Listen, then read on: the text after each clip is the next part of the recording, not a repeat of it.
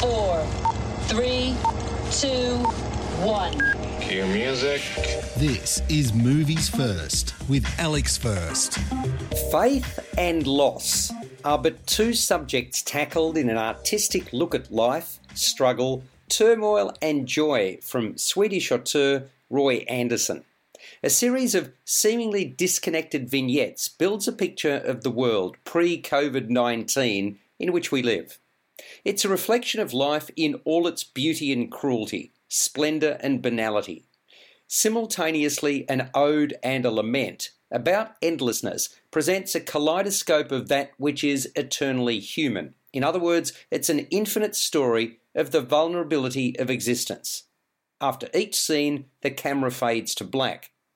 Over the top of some pieces is a female voiceover, which inevitably starts with the words, I saw a man, woman, or couple doing something. For instance, I saw a woman incapable of showing shame.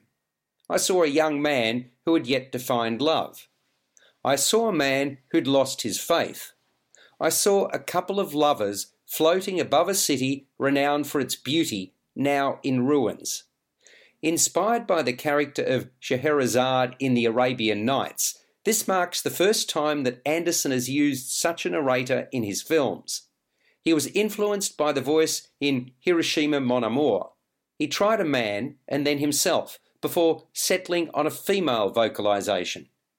Inconsequential moments take on the same significance as historical events in About Endlessness. There's something stark and at times poetic in what Andersson has crafted.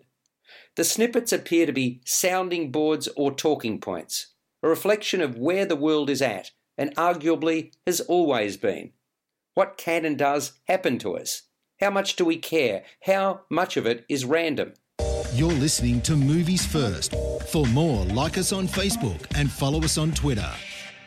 Without working my way chapter and verse through every component, some of the images are particularly powerful. Amongst them is a priest who's lost his way, which follows a man being flagellated as he drags a heavy wooden cross through the streets to cries of Crucify.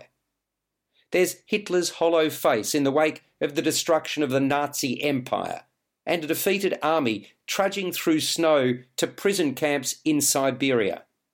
Mostly, one scene does not appear to have any link to another, but on occasions we loop back to an earlier reference point.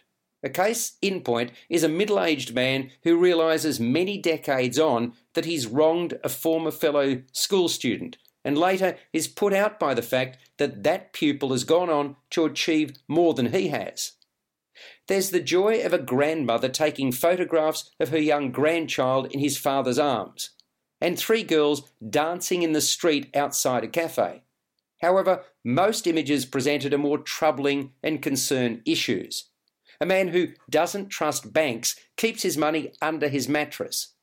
A waiter fails to concentrate and pours red wine over a crisp white tablecloth next to a patron in a fine dining restaurant. With an empty coffin nearby, a man is tied to a post by soldiers and begs for his life. While parents who've lost their son in a war lay flowers against his gravestone. The camera often appears to linger to sheet home the stark imagery. About Endlessness is a film for selective tastes. It will undoubtedly confound many and attract others, for it certainly does not follow any conventional narrative. I find myself in the latter camp. I appreciated Andersson's efforts and the fact that nothing was explained, merely presented, allowing me to lose myself in my own thoughts about what was depicted. About Endlessness scores an 8 out of 10. You've been listening to Movies First with Alex First. Available at Apple Podcasts, Google Podcasts, Spotify, iHeartRadio, or your favorite podcast player. You can also stream on demand at Bytes.com. This has been another quality podcast production from Bytes.com.